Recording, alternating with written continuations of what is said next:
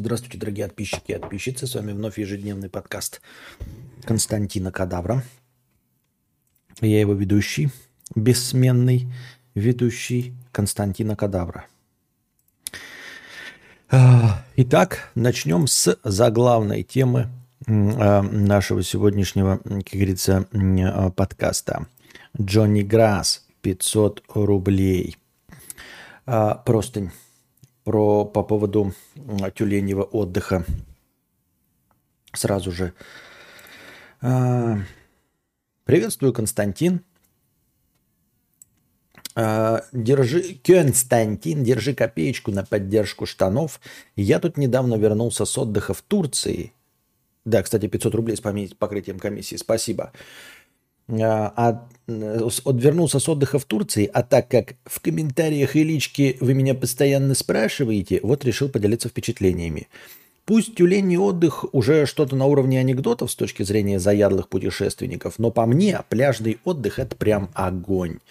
Жена отель сразу выбирала, чтобы был недалеко от аэропорта и возможностью оплатить индивидуальный трансфер, чтобы без долгих сборов туристов в автобус, долгой поездки, развозов и вот этого всего. Как заехали в отель, так и не выезжали из него никуда.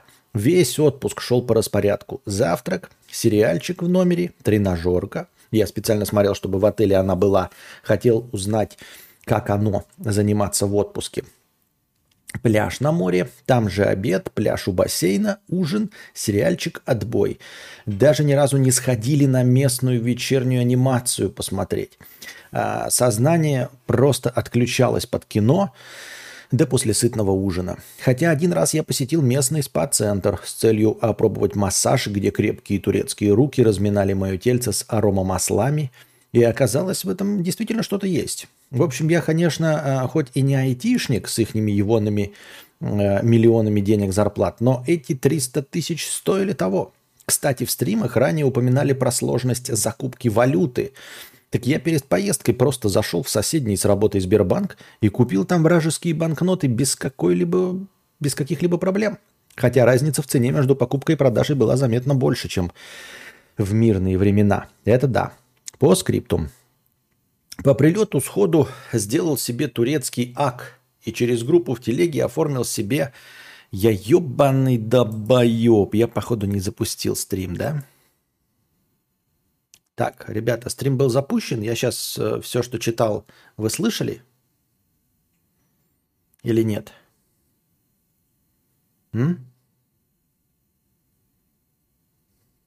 Просто если не слышали, то очень обидно. Напишите в чате. Все норм. Ой, хорошо, блин. Я думал, я опять обосрался, нажал старт и не дождался обновления страниц. Я думал, я опять жестко дал жидкого. Ну ладно, окей. По прилету сходу сделал себе турецкий аккаунт и через группу в телеге оформил себе годовую Deluxe подписку на PlayStation 5. Сижу вот теперь играю в Афрочелопука под твои стримы. Всех благ императору. Ну давайте, дорогие друзья, да? Вот всем шутникам бан прописать, которые шутят про то, что стрим не запустился, я могу. Я хоть и на антидепрессантах, но как бы... Сейчас все трололо полетят в бан. Какие шутки с технической составляющей, извините меня. Так вот, давайте, дорогие друзья, обсудим вместе с вами, как вы относитесь к тюленьему отдыху. Вот, вообще в целом. Просто у меня на самом деле никакой точки зрения нет, потому что я, в общем-то, отдыхать и не очень-то люблю, да.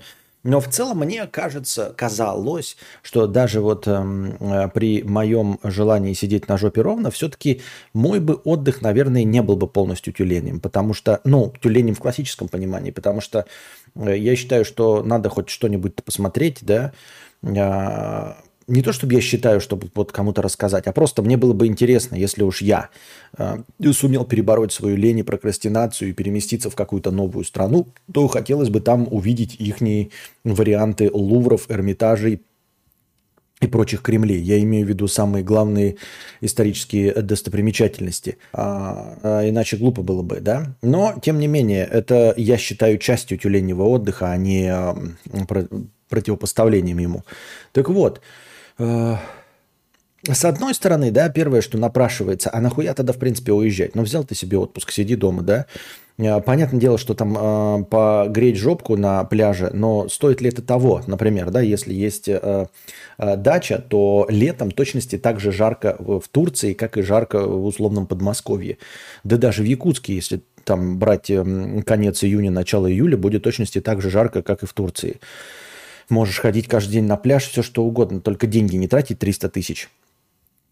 И заказывать себе еду из Delivery Club, казалось бы. Но я, как понимаю, люди таким образом перезапускают свою внутреннюю усталость. То есть самое главное в этом тюленем отдыхе не то, что люди проводят время тупо лежа и в all-inclusive, а они обновляют картинку вокруг себя. То есть, по сути дела, в принципе-то да, действительно, не важен, в общем-то, берег турецкий и Египет. Главное, что картинка вокруг полностью поменялась. Конечно, за 300 тысяч можно гораздо больше вкусной еды заказывать по Delivery Club, ездить на Uber-блатске, условно, на какой-нибудь пляж каждый день там в течение 10 дней, и все равно меньше получится. Дело-то не ведь не в этом. Дело в том, что за тобой ухаживают, понимаете? То есть за тобой убирают номер. Ты в этом номере можешь, ну, похабничать реально так, чтобы не бояться, что дома что-то будет, да? Во-вторых, ты оторван от своего рабочего процесса. Даже если тебе захотят позвонить, что-то сказать, ты скажешь, ну, я, бля, в Турции, хули вы мне скажете, да?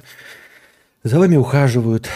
Еда постоянно готова. Ну, и плюс, конечно, пляж в пешей доступности и прочие блага бассейнов и всего остального.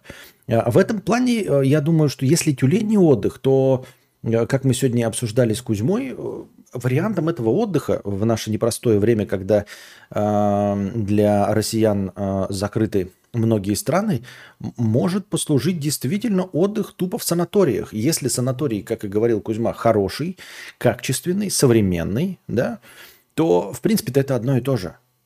То есть ты тоже меняешь обстановку вокруг себя, но плюс еще проходишь какие-то лечебные процедуры, там грязи, прочие обертывания, массажи жопы, спа и все остальное. И тоже утром проснулся, пошел позавтракал здоровой пищей, поужинал и в тишине себе спишь. Если хочешь, пошел на дискотеку. Не захотел, не пошел. Я тюленей отдых понимаю, да, как способ перезапустить свою жизнь. Это звучит пафосно и, может быть, даже в некоем моменте пессимистично, дескать, что это за жизнь такая, которую нужно перезапускать. Нет, это просто смена обстановки, такая минимальный, очень комфортный выход из зоны комфорта. Именно так. Комфортный выход из зоны комфорта. С одной стороны, да, ты нарушаешь ритуальность своего ежедневного поведения, ты находишься не дома, там какие-то усилия прилагаешь для того, чтобы покинуть свою страну. А потом находишься тоже в комфортных условиях, но в других. Поэтому это, в принципе, неплохо. Конечно, я не поклонник спортивного отдыха. Но, опять-таки, спортивный отдых, он для спортсменов. То есть нельзя сказать, что вот люди, которые едут там кататься на байдарках, прыгать с парашютом, летать на параплане и лазить по скалам, что это любители другого отдыха. Нет, это не любители другого отдыха. Вполне возможно, что они точности так же любят загорать жопой, а это их хобби. Ну, то есть хобби у тебя может быть собирать марки, но отдыхать ты все равно будешь тюленем. Хобби у тебя может там перебирать автомобили, но отдыхать ты будешь тюленем. Хобби у тебя может быть лазание по скалам или сплав на байдарках, но отдыхать ты любишь тюленем. Это скорее не отдых, как бы они это ни называли, а хобби. Вот. Что же касается конкретно отдыха, когда ты куда-то едешь и жопу рвешь, чтобы посетить все музеи, это, конечно, максимально непонятная концепция. Для чего, зачем и почему, и в каких таких странах есть что-то, чтобы каждый день хуячить по экскурсиям, музеям и прочим историческим достопримечательностям. Я не представляю, где есть столько всего, ну, сколь-нибудь важного и интересного. Вы можете сказать, там, какая-нибудь Рим, да, я не знаю, Венеция. Да нет, Венеция – это, в общем, небольшой город, да, вонючий, и, ну, прокатился ты за 300 евро на гондоле. Посмотрел ты эти канальчики, ну, в общем-то, это же не 10 дней этой хуйней страдать-то, правильно? Если задача стоит посмотреть и понять, что такое Венеция. Конечно, в таких городах, как Москва и Санкт-Петербург, если задача стоит идти по музеям, то музеев, конечно, хоть жопой жуй, и можно постоянно попадать на выставки, идти и заходить. Но это скорее даже не туристическое, а скорее для местных. То есть вот если ты живешь в Москве, у тебя все время есть чем развлечься. Или если ты едешь по музеям, тебя интересует только изобразительное искусство, ты можешь поехать и это вот так целенаправленно шарохать по музеям. Но это тоже не отдых. Вот, поэтому... Насколько, по-твоему, отдых на Шри-Ланке был тюленем? На 60% где-то. Понимаешь, он мог быть тюленем еще больше, как и любой отдых, да?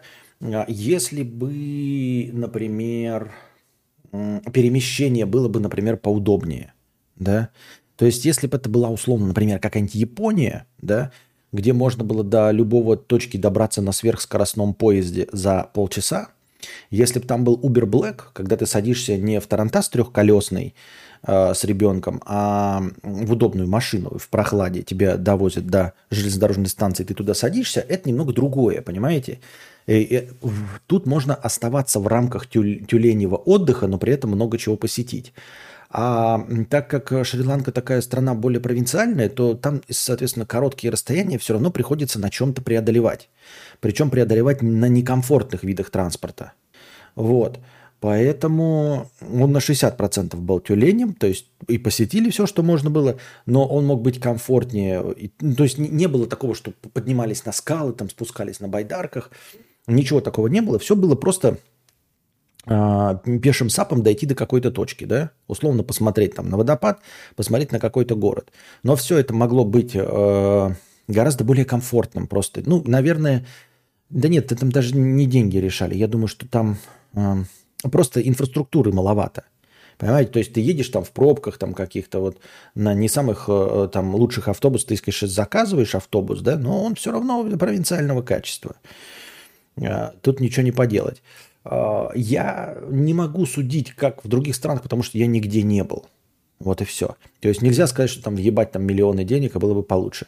Но тюленей отдых мог бы быть, если там вообще ничего не посещать. И, например, жить вот там какие-то старперы жили все время в отелях на берегу моря. Но берег моря нельзя сказать, что там охуенен. Потому что... Нет, он охуенен. Я никогда не был на океане, и вот его увидел. Это все красиво и классно.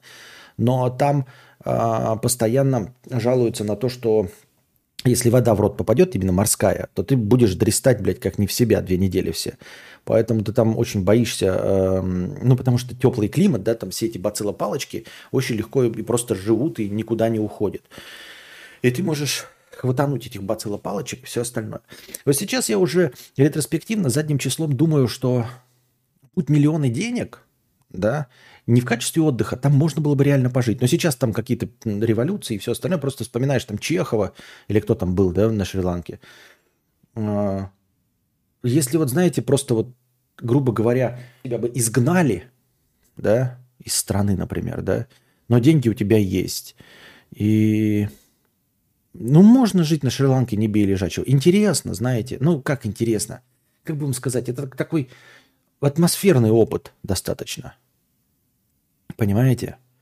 То есть, ну, возможно, я просто нигде не был, и поэтому мне все теперь задним числом вспоминается как какая-то экзотика, да? Возможно, если Друже спросить, он бы сказал, что Шри-Ланка совсем не экзотическая страна, он был гораздо более экзотических, в гораздо более атмосферных странах, да? А я, несмотря на то, что там вот пёкся, ну, например, я такой подумал, если бы не надо было никуда ездить, и просто человеки привозили бы тебе еду, и ты просто каждое утро вот даже на той ну, короче, как это называлось-то? Не на ферме же были мы, где? Я забыл, где мы были-то? Как это слово-то называется? Не ферма, а... Постоянная рубрика «Вспомни за кадавра». Победитель, как всегда, получает фирменное нихуя. Внимание на чат. Я просто подумал, что там вот вилла, да, что вот если вот на ней просто full-time разлагаться 24/7 и не 1,5 месяца, а, скажем, год, блядь, вот просто разлагаться и вообще не выезжать. То есть выезжать на своем мопедике буквально вот до магазина и поесть в ближайшем кафетерии, то есть вот буквально 10 минут, да, чтобы поесть крабов. И все остальное время ты сидишь дома и тупо вот как дома сидишь в интернете или просто возле пляжа сидишь и чилишь, и жрешь манго. Жрешь манго и чилишь и жрешь манго. Так, чтобы тебя это до тошноты довело. В этом есть, наверное, какой-то шарм. Там не было отвратительно жарко, например, или что такое. Я очень терпелив к этому плану, да, то есть я могу сидеть и потеть прекрасно. И мы там сидели и потели, прекрасно себя чувствовали. Вот. И вот этот круглый год, вот это марево и зной, и дождь, и постоянные эти пальмы, то есть, понимаете, это вот такое вечно зеленое все, и оно же не желтеет никогда, и оно даже выглядит как вечно зеленое, понимаете? То есть оно видно, что какие-то части отсохли, и упали, а продолжает зеленым расти. Это как, не знаю, такое ощущение, я никогда его в России не ощущал, потому что вечно зеленые, даже вот хвойные, они все равно внизу обновляется трава, да, там еще что-то. Деревья высокие, хвою не сильно заметно. А вот тут ты смотришь и видишь, что это дерево всегда было зеленым, оно никогда не опадало. И там есть вот отсыхающие листья, и все равно полно вот И полно листьев, знаете, не живущих сегодняшним мгновением, как в Якутске. В Якутске вот у тебя распускается береза, она прям яркая, она, сука, сочная, блядь. Она вот прямо зеленью и жизнью, она сочится, потому что очень скоро она, ну, короткое лето, она очень скоро высохнет и спадет. Поэтому в тот момент, когда тепло и ярко, она прям сочится жизнью. А здесь такое, знаете, такое все вареное какое-то. Вот. И такое ощущение, как вот у звукового сопровождения, вот эти цикады, знаете, вот эти... Вот такое марево, понимаете? И в этом есть свой шарм. Но это надо вот на долгом, понимаете, проникнуться этим. Таким отсутствием большой цивилизации, чтобы вот не было, знаете, даже не было никакого... соблазна куда-то поехать, понимаете? Вот в чем прикол. Чтобы ты такой, а пойду-ка я в музей, а музеев нет. А пойду-ка я на концерт Рамштайн. А Рамштайн никогда не приехал. Никто не приезжает, понимаете, сюда. Вот этот вот особый провинциальный шарм, когда ты уже изнываешь от скуки, от жары и томления, и при этом ты не можешь сорваться, потому что срываться некуда. Ты не можешь пойти там в суперклуб на вечеринку, потому что суперклубы и вечеринки условно нет. Там, конечно, все это есть, но представим, что нет. Понимаете?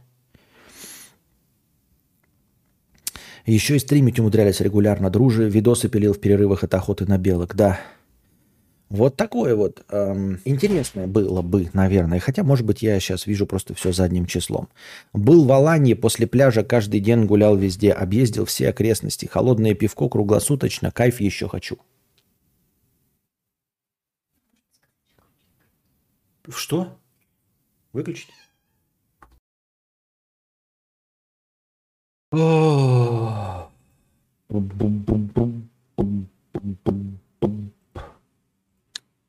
Так, итак, мы вернулись и продолжаем наш разговор. Тут совершенно случайно еще одна простыня текста есть на практически ту же самую тему отдыха, хотя и не отдыха.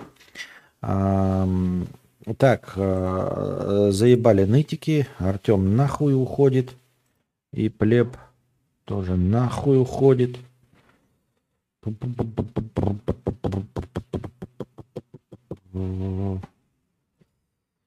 Так, Евгений тоже нахуй уходит. Так, ноющие хуеплеты уходят нахуй. Вот, такие вот дела. Еще и хуеплеты, которые считать не умеют, так вообще хорошо уходят нахуй. Пам-пам. Продолжаем. Значит, продолжаем. Еще одна простыня текста. Фанат Кадавра Олд 23 года 300 рублей. Американская куколдесса. Называется так простыня. Костя, когда я был в Тбилиси, я жил в хостеле. Номер был на 12 человек. Но когда заселен был только мной, и девушкой-американкой. Так вот, сижу я вечерком и решил найти парня для хорошего времяпрепровождения. Нашел и пригласил его. Мы поднялись в номер и стали бухать. Американки тогда не было.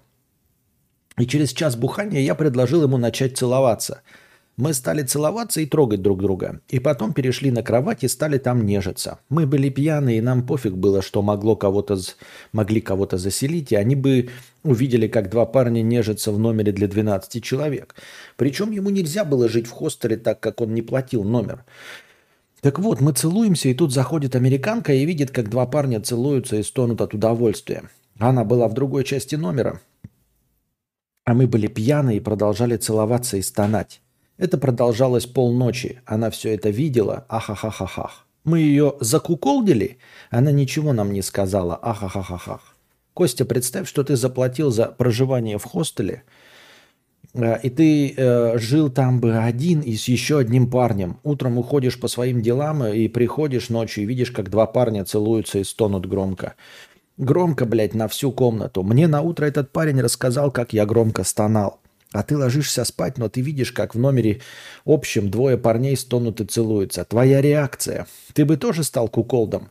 Или бы ты встал и пошел к администратору и пожаловался на нас? Еще я ору, что повезло, что никого тогда не заселили. Вообще вот такая история. История интересная, просто пиздец. Иди отсюда, пидор грязный. Но на деле, конечно... Ты спрашиваешь, моя реакция. Моя реакция, я бы, конечно, подошел к вам вплотную, смотрел бы на вас и анонировал хуй. Но это я. Я, в конце концов, блогер, правильно? Вот. А как вы бы поступили, я не знаю. Ну, как другие поступили, да? Вообще, в целом, я думаю, что американка не очень хороший показатель. Она-то, конечно, ну, ничего не заказала и не... Ну, типа, как... поступила как куколдесса, только мы должны понимать, что это не ее вина, это не ее выбор был так поступать. Во-первых, можно подумать, что сначала, когда вас поселили вдвоем в 12 мест номер, одно дело, когда 12 человек разных, незнакомых друг с другом живут, плюсы там разного пола. А другое дело, когда вы в пустом номере один мужчина и одна женщина. Она, может быть, больше пугалась и переживала, что она живет с совершенно незнакомым парнем в одном номере, который может вдруг ни с того ни с сего начать к ней приставать, потому что вас всего двое. А после того, как она увидела, что что не представляет для тебя никакого интереса, и что на самом деле ты привел второго парня, и вы напились, и она не представляет интереса для вас обоих, а вы сосредоточены целиком и полностью друг на друге, я думаю, что мадама успокоилась. Давайте не забывать, что она американка, а она приехала в Грузию, в Тбилиси, и для нее это, не в обиду грузинам, экзотическая страна. В экзотической стране ее могли изнасиловать, убить, продать в рабство, все что угодно. И вот она оказывается в комнате с одним мужчиной. И она боится. А потом видит, что мужчина как бы на нее вообще не претендует. Я думаю, в этот момент она успокаивается. Это раз. А во-вторых...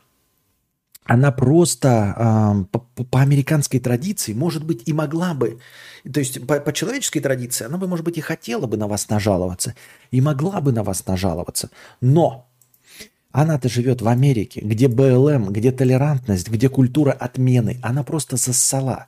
Если бы ты пришел с тёлкой, и вы начали бы лобызаться, а она бы за милую душу пошла бы и сказала, там два снежка разного пола, гетеросексуалы, понимаете, белые, это же вообще, это грех не нажаловаться. А тут два, извините, заднеприводных.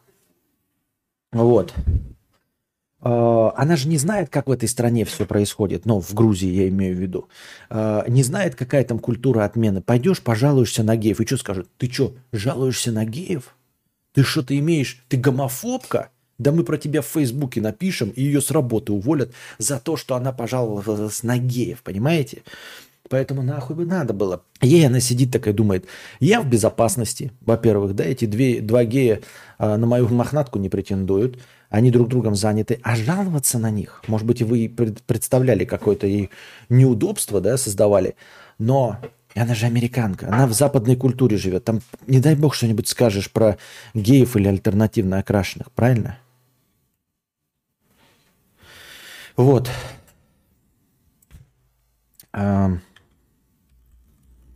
Поэтому она, возможно, просто ничего не сказала, побоявшись как раз вони и говна от двух старых пидорастов. Понимаете? Вот и все. Хуй его знает, как вы среагируете, старые пидорасты. И хуй знает, вы, может быть, и в этой стране никак бы и не среагировали, но начали бы в Фейсбуке писать: «Ой, такая-то американка, там какая-нибудь там Сара Сильверман, вот нас в третьей стране зашпыняла, пожалуйста, отмените ее». Ее отменят, там ее уволят с кассира Бургер Кинга. Ей нахрен надо. Лучше вас не трогать, имея гражданство США или любой другой условно бесплатной страны. Вот. Такие дела. Парам-пам-парам-пам-пам-пам. Парам-пам-парам-пам-пам.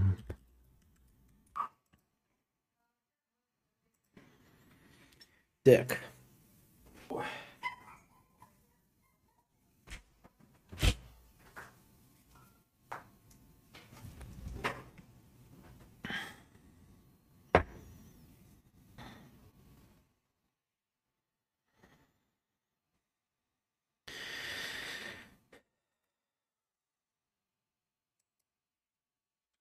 Так, я люблю пиво, я люблю водку, я люблю блаб и жирную селедку. Девушка хочет носить открытую одежду, но для меня это ненормально. Что думаешь по этому поводу? И я не очень понимаю, в чем проблема. Девушка хочет носить открытую одежду. Для меня это ненормально. Ненормально почему? Это же девушка, ты кто? Ты хозяин? Ты в какой-то живешь стране, где... разрешено владение людьми или что? Просто я не знаю, может быть, такие страны еще остались. А так в целом не очень понимаю.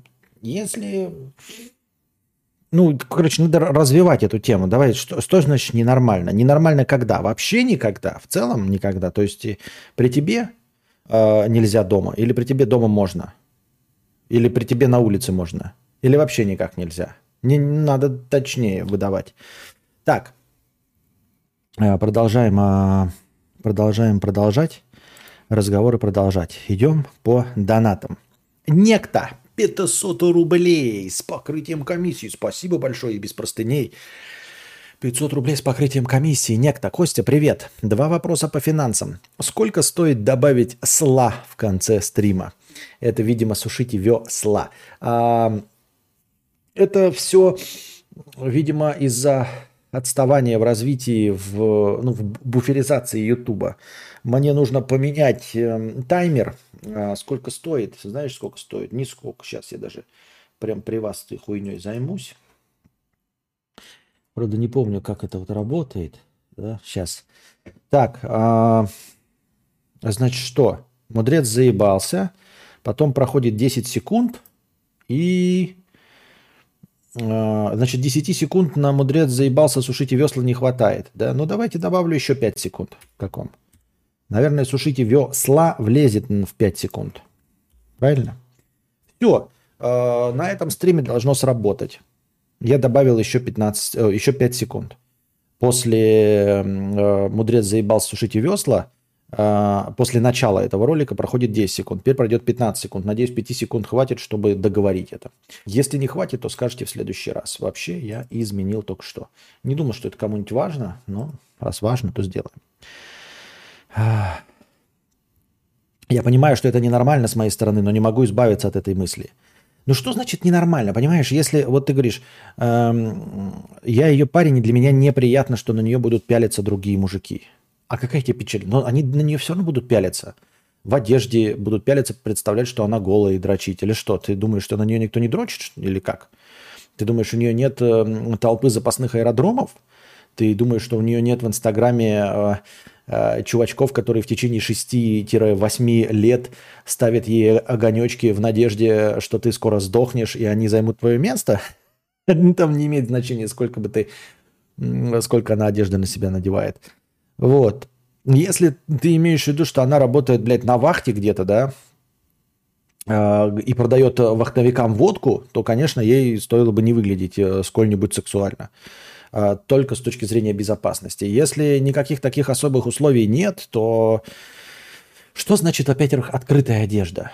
Насколько открытая? Открытая как что? Идем дальше. Сколько стоит добавить слово «сла» в конце стрима? Добавил. Второе. Есть ли у тебя список ежемесячных расходов? Например, квартира, столько-то алименты, столько-то еда, спорт, красота и так далее. Если на что копишь, то сколько? Так. Есть у меня список ежемесячных расходов, но вот все, что есть стабильное всегда, ты описал. Это алименты, квартира и кварплата. Ну, квартира, аренда и кварплата. И алименты. Это стабильные, не меняющиеся статьи расхода. И они сжирают, блядь, дохуя. Сжирают дохуя из моего бюджета. Из того, что я сейчас зарабатываю я меньше, чем раньше. Очень много съедают. Поэтому остается нисколько для... Ну, то есть остается еда, плюс еще я езжу в такси, потому что машины нет. Остается для того, чтобы откладывать, вообще сейчас нисколько не остается. Не представляю, как сейчас выкрутиться из этой ситуации, чтобы откладывать еще. Пока откладывать не удается нисколько. Вот. Нет никаких еды, спорт, красота, этого ничего. Это все так себе. Из точных ежемесячных, как я сказал, элементы, квартирная аренда и квартплата. Если на что-то копишь, то сколько рублей осталось до ближайшей мечты? Могу помочь. 1,5 миллиона осталось до машины. Вот. Нет, у меня нет никаких ближайших мечт. Мне ничего не поможет. Мелочи я сейчас не хочу. Как раз таки, понимаешь, мелочи хочешь, когда у тебя деньги есть, наоборот. Тогда ты ставишь себе в планы купить там что-нибудь, например, наушники, да, там какие-нибудь за 15-20 тысяч. Ты как раз начинаешь это смотреть, планировать, выбирать наушники, да, там какие-то мечты иметь, когда у тебя есть деньги. Когда у тебя есть излишек, и ты такой думаешь, ну вот в следующем месяце на излишек я куплю наушники. Или 3 месяца излишков пособираю и куплю там, условно, Sony PlayStation. Когда есть излишки. А когда у тебя их излишков нет, ты не ставишь перед собой мелкие цели. Вообще никакие. То есть никаких планов на мелких целей нет. Есть только большой план вот на автомобиль. И автомобиль нет. Это, конечно, 1,5 миллиона я так сказал. Их и нет не 1,5, но это 1,5 миллиона. Вот такие дела. То есть хочется только автомобиль, все остальное не хочется. Так что забей.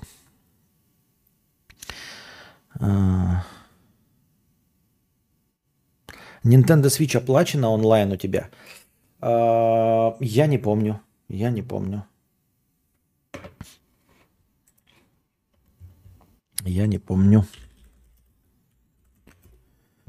не знаю, зачем мне нужен Nintendo Switch онлайн. Я в онлайне нигде не играю, по-моему. Если мне память не изменяет. По-моему, я нигде не играю. Добрыня Никитич, Тугарин Змей 2004 года. Добрыня Никитич. Добрыня Никитич. Алёша Попович, Тугарин Змей. Знаете мультик? Вот мы вчера говорили про сроки давности, да? Алёша Попович и Тугарин Змей. Я его смотрел в взрослом возрасте. Ну, сколько ему? 5 лет. От силы 5. Ебать, 18 лет, ребята. Сейчас 22-й, он в 2004 году. Люди, родившиеся в день премьеры Алёши Поповича и Тугарина Змея, совершеннолетние. 18 лет, ребята, прошло с Алёши Поповича и Тугарина Змея. 18 лет! Ребята, 18 лет прошло с Алёши Поповича и Тугарина Змея. 18! Охуеть. Так. С каршерингом совсем никак у нас, у вас? Не-а. А вот эти, знаете, еще есть аренда автомобилей, где написано, типа, я не знаю сейчас сколько, но, типа, можно даже в Питере снять и потом по всей России пользоваться. Типа, от 31 тысячи рублей. Во-первых, нет, не могу потянуть 31 тысячу. Вы скажете, но в месяц. Не могу потянуть такую сумму. Во-вторых, от 31 это там совсем Лада Гранта, короче, без кондея, без ничего на механике. Вот, а сколь-нибудь нормальный автомобиль где-то к 40 начинается. Что думаешь по поводу руля игрового? Нужен ли он или это банальное развлечение, которое надоест через пару дней? Откуда я знаю, надоест он тебе через пару дней или нет? Мне не надоело, но я уверен, что руль можно покупать только имея большое, много места. Ну, тут если есть специальная комната для компа и игры, да. Нет, не покупай. В квартиру обычную нет. Как и беговая дорожка, нет. Это блажь для тех, у кого дохуя места. Константин, в связи с новой прической твоей дамы у меня вопрос. Не продала ли она свои волосы, чтобы купить тебе браслет для часов? И не продал ли ты часы, чтобы купить ей расческу? Начитанные поймут. Что-то какая-то, блядь, хуйня из кого это, блядь? Какой-то Эрих и его сестра Мария Ремарки?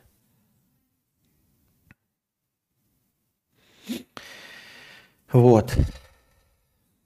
Костя, у тебя есть видос 9-летней давности «Три смерти Приловского». Как там объяснишь себе эту историю? Чего, блядь? Чего, блядь? Нет, я помню такой видос. Но, типа, блядь, что? Я не помню, о чем он. Я помню «Дары волхвов». Нет, не помню.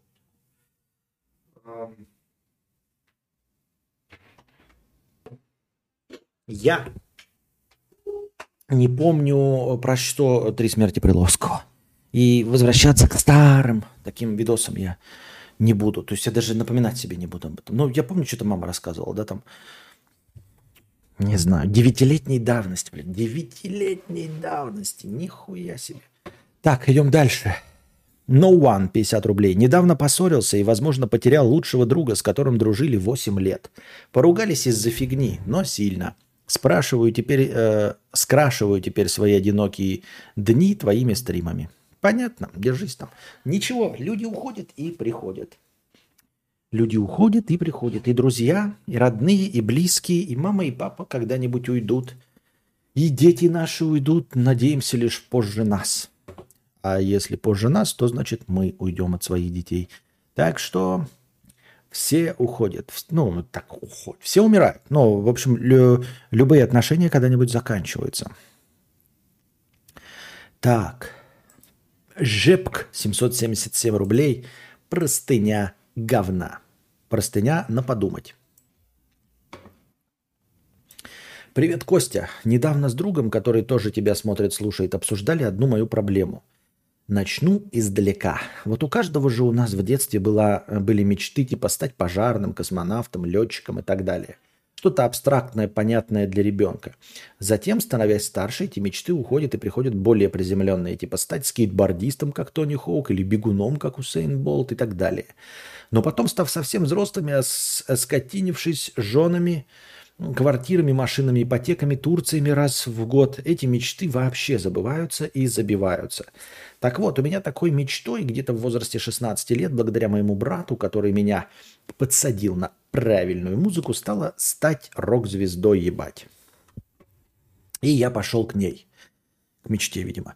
Заявив родителям, что хочу играть на гитаре, меня тут же повели поступать в музыкалку. Потом в 10 классе мы с пацанами из класса сколотили группу и даже выступали на школьном концерте. Потом уже в студенчестве я играл в других группах, и в одной все было очень даже успешно. Мы записывали альбомы, регулярно выступали, ездили по ближайшим регионам, городам.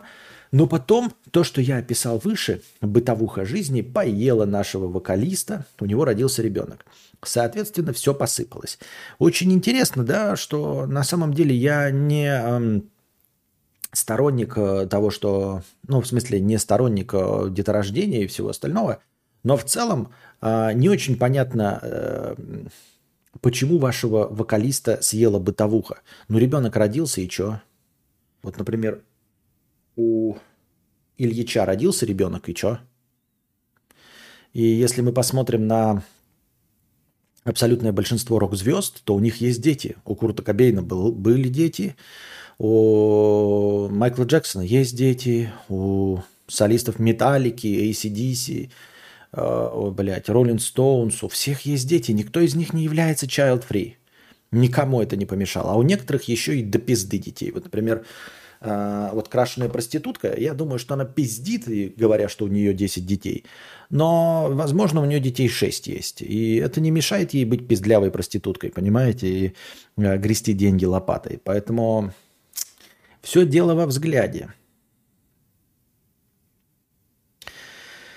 Вот.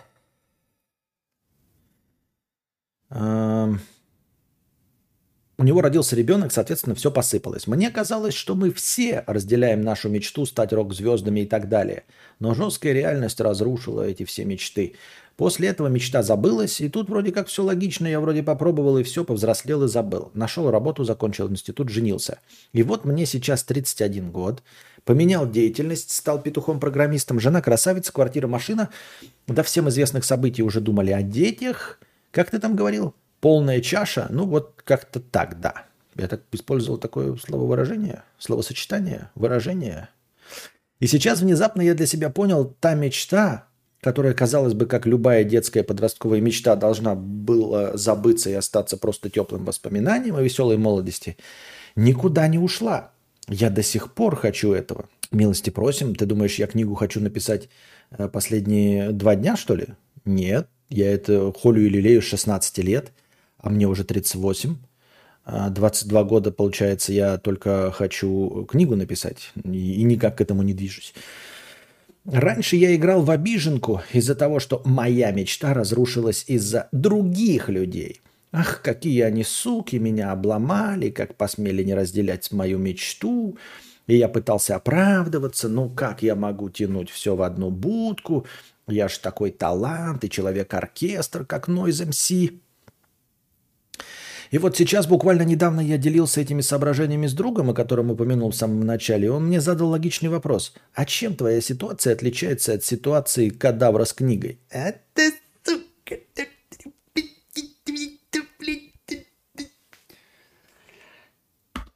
иди отсюда, пидор грязный. В ходе дискуссии я для себя понял вот что. В юношестве, занимаясь музыкой, мы делали это вопреки, очень на тоненького. То есть это просто была череда совпадений, что вот именно мы встретились, все слушали одну и ту же музыку, играли на инструментах, у всех были деньги на инструменты, репетиции, записи от родителей, или кто-то сам зарабатывал уже.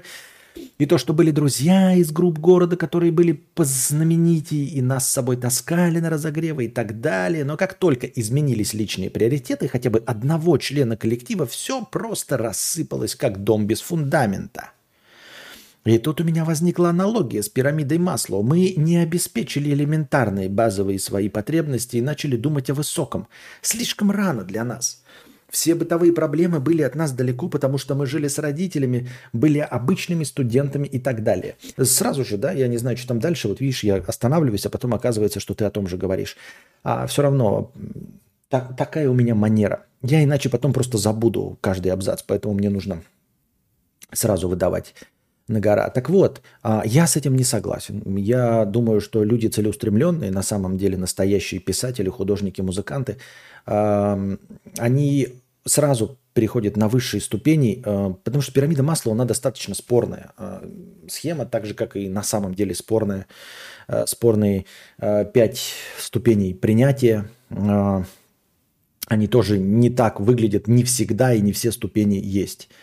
Так вот, и также и здесь это говорится, что в идеальном каком-то мире, да, сначала нужны там первичные потребности, потом, значит, в реализации. На самом деле огромное количество настоящих художников живут впроголодь или добиваются потом успеха, но вначале живут впроголодь. То есть они не реализуют свои базовые потребности в еде, в ночлеге и в безопасности. И все равно продолжают заниматься творчеством. Люди, находясь в военном положении или в оккупации, тоже продолжают заниматься творчеством, хотя они абсолютно никак не реализовали потребность в безопасности. Не доедать легко и просто, и рисовать, и играть музыку – это вообще целиком и полностью распространенное на всех явление. Поэтому нельзя сказать, что рано, потому что если говоришь, что рано, да, то надо,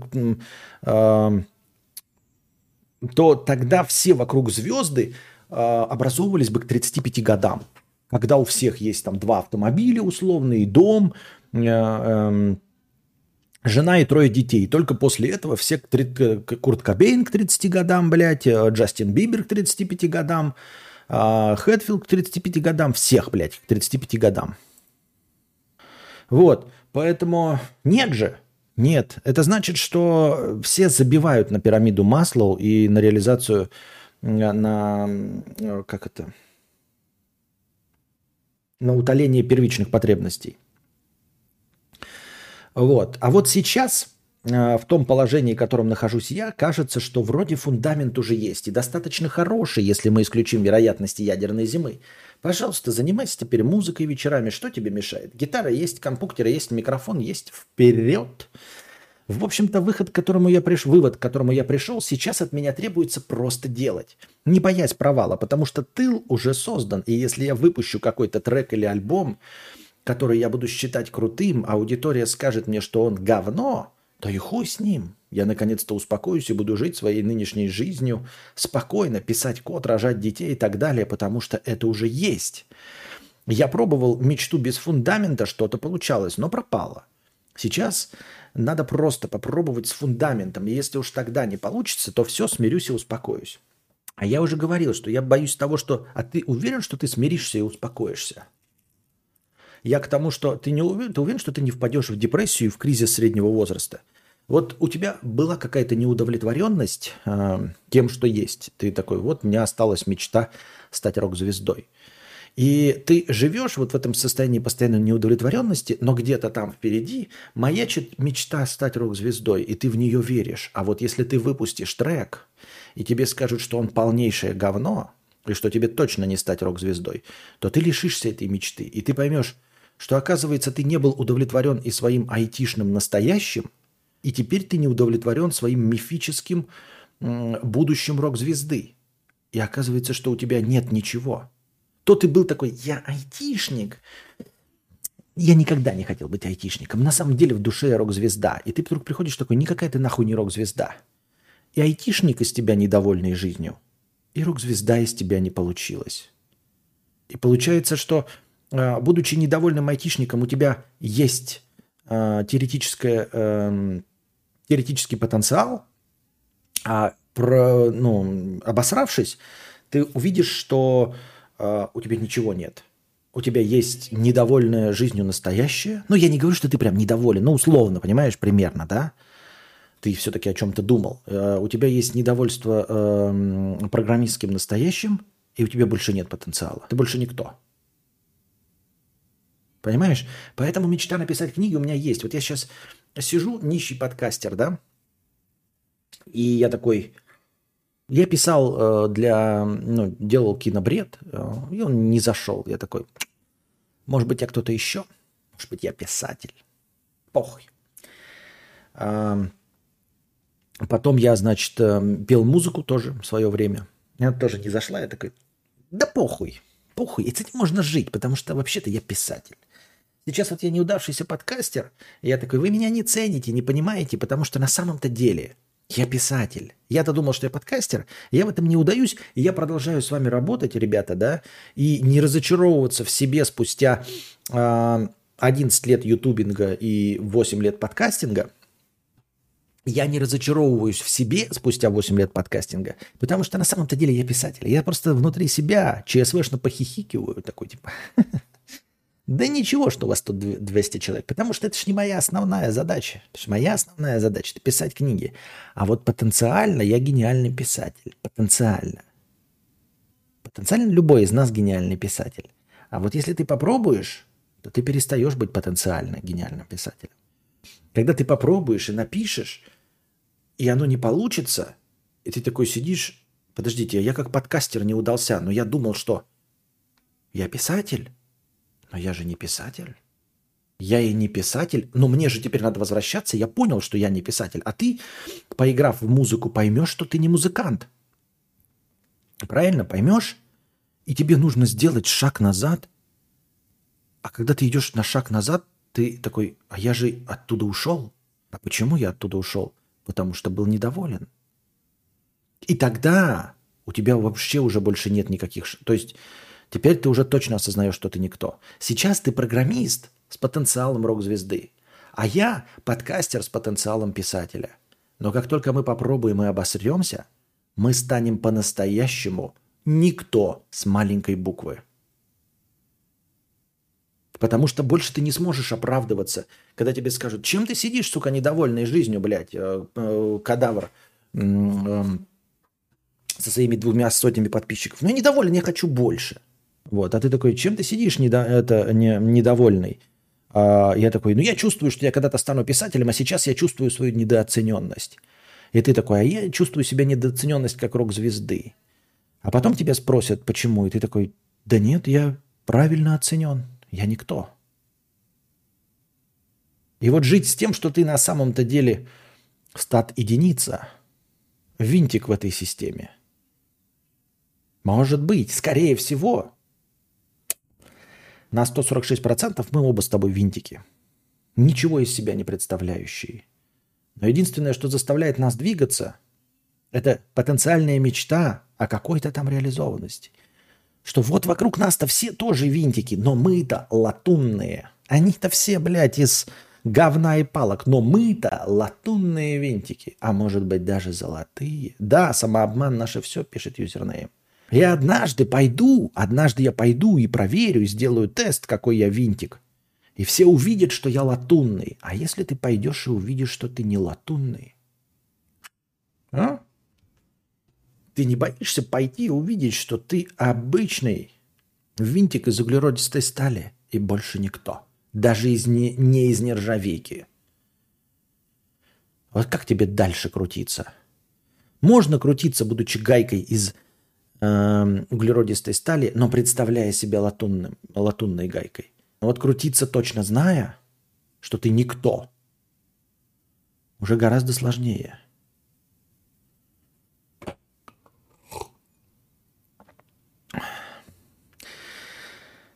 А вот что касается вопроса друга про тебя, Костя. Мне кажется, действительно есть некоторая схожесть в наших с тобой ситуациях, но разница лишь только в том, что у меня тыл уже есть, а у тебя не очень. В первую очередь, конечно, финансовый. Может, в этом дело? Спасибо, что прочитал эту большую простыню удачного стрима. Спасибо. Постскриптум. Кстати, на все твои рассуждения, что в IT по возрасту не берут, неправда. Мой брат в 38 лет вкатился за 10-12 месяцев и сейчас уже работает. А начал он, имея жену и 2 детей. Ну, ипотеку, конечно. Так что не верь с той статье на Хабре про чувака, у которого не получилось из-за возраста. Ну и насколько он вкатился? На какую зарплату-то? Может, ты скажешь, что пример моего брата ошибка выжившего? Может быть, а может и нет.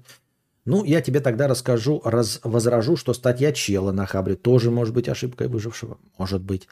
А суть в том, что истории успеха все любят рассказывать. Никто не любит рассказывать истории неуспеха. Вот в чем проблема. И да, конечно, все не так просто в нашей богадельне. Придется постараться и попотеть. Но поверь, это того стоит, чтобы обеспечить себе тыл даже в нынешних условиях. Ну, сколько, во-первых, твой брат получает? Раз. Во-вторых. А в-третьих, это все же тоже, понимаете, довольно вот такая, знаете, высокомерная уверенность, что я вдруг с какого-то перепугу смогу стать программистом. Вообще-то я работник разговорного жанра, пиздобол-собеседник. Я гуманитарий чистой воды, я поэтому здесь и сижу. Если бы я был математиком, может быть, у меня было высшее образование, может быть, я смог бы получить какой-нибудь диплом, а если я не получил и был дважды отчислен, может быть, я тупой? С какого перепугу я решил, вы решили, мы все тут почему-то думаем, что стать программистом – это для меня реальная возможность, даже при приложении максимальных усилий, что я постараюсь. Кто, блядь, решил, что мне получится? Просто, я ж тупой. Я всегда был тупым. И, грубо говоря, ни в каком деле не добился большого успеха, то с какого перепугу я добьюсь успеха в программизме-то? Почему? Непонятно. Дениска, 500 рублей с покрытием комиссии. Хочется, обсасывается, новостей хороших или не очень. Спасибо, Дениска, за покрытие комиссии. Предводитель 50 рублей с покрытием комиссии. Здрасте, здрасте. В IT не обязательно писать код и получать айтишные зарплаты. Да я не про то. Я имею в виду вообще, ты пишешь, вот ты будешь продукт-менеджером. А с чего я продукт-менеджером стану? Я не про то, что я с кодом не справлюсь. Вообще просто с работой не справлюсь. Как и ни с какой я не справился. Александр, 50 рублей. Мои 5 копеек. Если мне не изменяет память, ты постоянно упоминаешь, что запись стримов не попадают в рекомендации. Но я уже заколебался скрывать в рекомендациях записи одного из донат философов. Твой контент просто специфичный. Сорян за платиновый вопрос. Не понял, что за донат философы? Ты говоришь, заколебался скрывать из рекомендаций. Ты на него подписан, и ты на него смотрел. Даже если не подписан, ты его смотрел. Ты попробуй получить в рекомендациях того, кого ты не смотрел. Рекомендуются стримы и живые записи того, кого ты хоть раз смотрел. Или уж тем более подписался. А если нет, то вот с нуля тебе не будет никакие записи стримов рекомендоваться. Господи, а просто попробовать-то что? Никак? К чему вообще эти пространные разговоры про что кто решил? Просто попробовать, я же сказал, просто проба лишит вообще возможности мечты. Сейчас у меня есть мечта, что я стану писателем. Но когда я попробую, я узнаю, что я не писатель. Как я буду с этим справляться? Сейчас я посмеиваюсь над вами и над тем, что вы смеетесь надо мной, что у меня 200 зрителей, и говорю, да это хуйня все, я просто писатель. А когда я доподлинно докажу, что я не писатель, что и грязь из-под ногтей, тогда как я буду жить? Математики занимаются функцией. Большинство кодеров и прогеров сидят на пачке репозиториев и собирают гомунглы из готовых библиотек. Аноним $10. Костя, как же ты хорошо читаешь такие длинные тексты. Понятно. А я, как я читаю, ребята, какого-нибудь, блядь, этого? Вообще, блядь, поразитесь. Ой, какого-нибудь условного...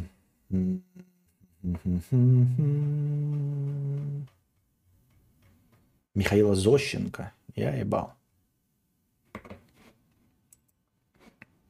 Или не Михаила Зощенко. Хотя, может, я пищу, может, я и не хороший чтец. Может, я так. Из школьной программы читали? Один из тоже моих любимых рассказов «Аристократка». Или он не из школьной? Не из школьной программы же. Григорий Иванович шумно вздохнул, вытер подбородок рукавом и начал рассказывать. «Я, братцы мои, не люблю баб, которые в шляпках.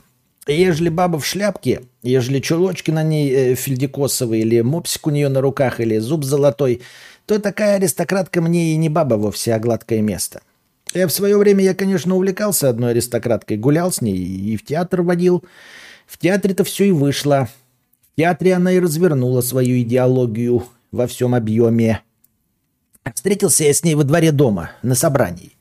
Гляжу, стоит эдакая фря, чулочки на ней, зуб золоченный. «Откуда, — говорю, — ты гражданка? Из какого номера?» «Я, — говорит, — из 7-го». «Пожалуйста, — говорю, — живите». И сразу она как-то мне ужасно понравилась. Зачастил я к ней в 7-й номер. Бывало, приду, как лицо официальное, дескать, как у вас гражданка, в смысле порчи водопровода и уборной, действует? Да, отвечает, действует. И сама кутается в байковый платок и не мурмур больше, только глазами стрижет. И зуб во рте блестит. Походил я к ней месяц, привыкла. Стала подробнее отвечать.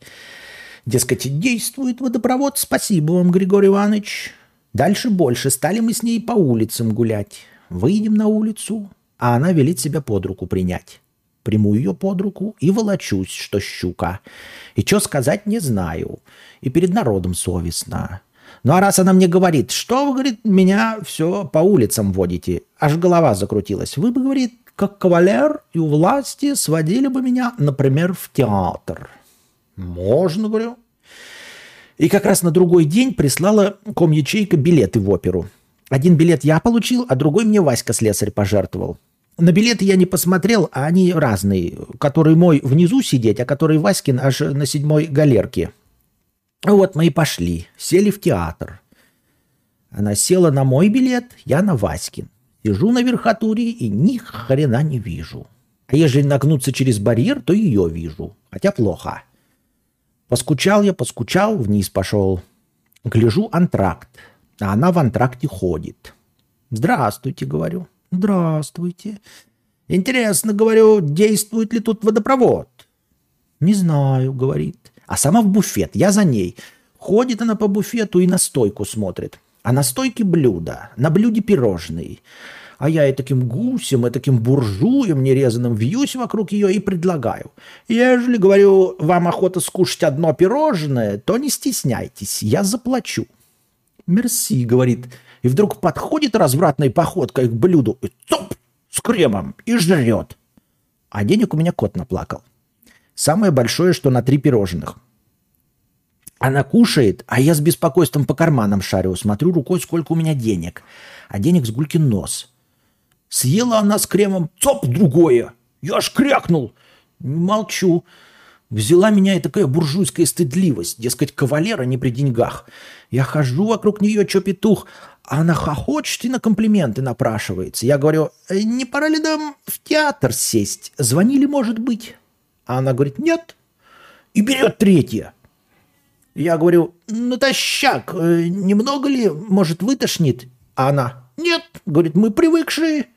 И берет 4. Тут ударила мне кровь в голову. «Ложи, — говорю, — взад!»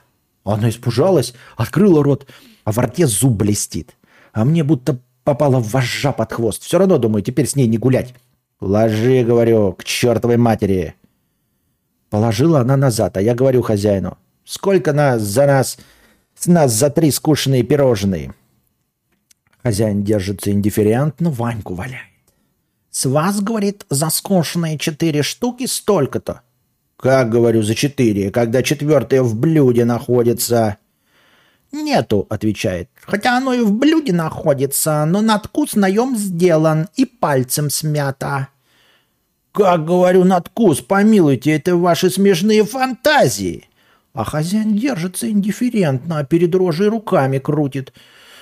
Ну, народ, конечно, собрался, эксперты. Одни говорят, надкус сделан, другие нету. А я вывернул карман, и всякое, конечно, барахло на пол вывалилось. Народ хохочет, а мне не смешно, я деньги считаю. Сосчитал деньги в обрез за 4 штуки. Зря, мать честная, спорил. Заплатил, обращаюсь к даме. «Да кушайте, — говорю, — гражданка, заплачено». А дама не двигается и конфузится докушивать.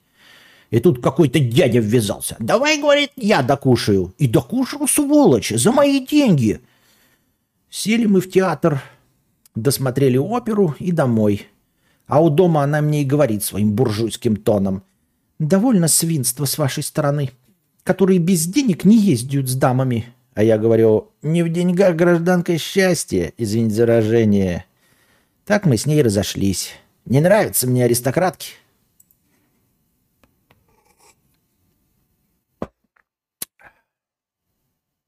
Ой, все, идите в жопу. Я хотел вам поделиться хорошим рассказом, а вы не захотели. Ну, идите в жопу. Так, ладно. Суть в том, что мы дошли до конца донатов. Да, и я только что потратил наше время до конца донатов. Все равно у вас вопросов никаких не было. Хотя, может, и были. Где-то был интересный вопрос. Хотя, может, и не был. Удалил, что ли, его товарищ? Что было, блядь, про прическу? Что, блядь, про этого было, про Хесуса и про прическу. А, вот. Или нет? Или подожди. Правильно. Скажу так. Если у тебя нет таланта и предрасположенности к музыке или книгам, и ты не сможешь создать что-то уникальное и хорошее в этой сфере, то мир ничего не потеряет от того, что ты не создашь ничего. Какая-то очевидная вещь. Спасибо.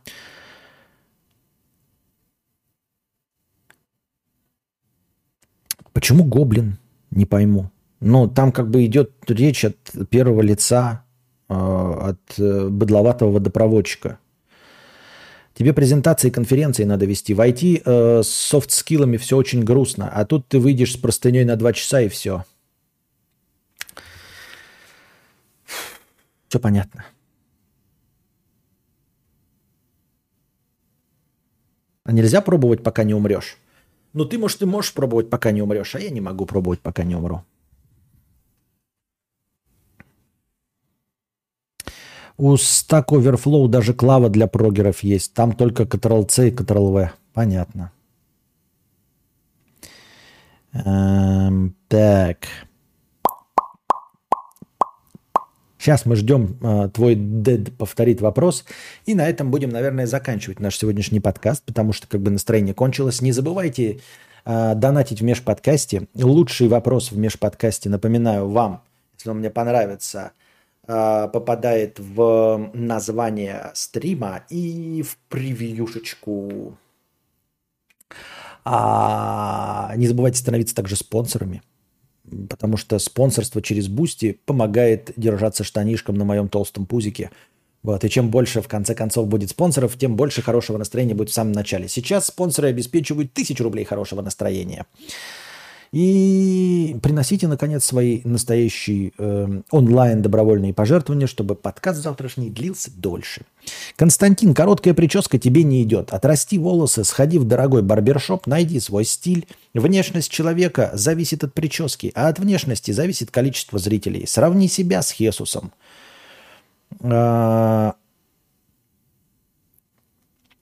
Во-первых, Хесус молодой и красивый, да. А я жирный и старый, а он еще и худой. Молодой, красивый, худой. А я старый, толстый и, в общем... В целом я не верю, что внешность играет какую-то роль, потому что столько всяких уродливых уебков, честно говоря, в интернете, ну прям уродливых уебков, из которых я не самый уродливый уебок. И у них есть как минимум 1 миллион там подписчиков. Так что я считаю, что внешность не играет никакой роли. А в-третьих, с моим доходом ходить в барбершоп, понимаешь, в барбершоп идешь, ты какую-то прическу красивую идет. Может быть, я с ней бы и стал лучше выглядеть, но это же ее нужно регулярно поддерживать, то есть раз в 2 недели ходить и добавлять себе еще 1 статью расхода на прическу и еще 1 место, в которое надо будет регулярно ходить. Спасибо, нет. Я думаю, что нет. Я не готов тратить еще какую-то часть своей жизни на то, чтобы ходить туда, где меня будут стричь, и тратить там свои деньги. Если... Я не верю, что это хоть сколь-нибудь повлияет на количество зрителей, но если это реально критерий, по которому зрители оценивают блогеров, то, извините, этим преимуществом я пользоваться не буду. Я буду жить все-таки удобно. То есть, может быть, конечно, люди смотрят там на какие-то модные шмотки, но я выбираю шмотки удобные, а не модные, потому что удобные дешевле. То есть он между Хесусом и тобой обнаружил разницу только в прическе. Замечательная аналитика. Вот такая вот аналитика. Эксперты, как и в рассказе только что собрались. Эксперты. А мы на этом прощаемся с вами, дорогие друзья. Держитесь там. Вам всего доброго, хорошего настроения и... Фильм, если кто-нибудь хочет, вдруг. Или просмотр аниме с всратой аналитикой. А пока-пока.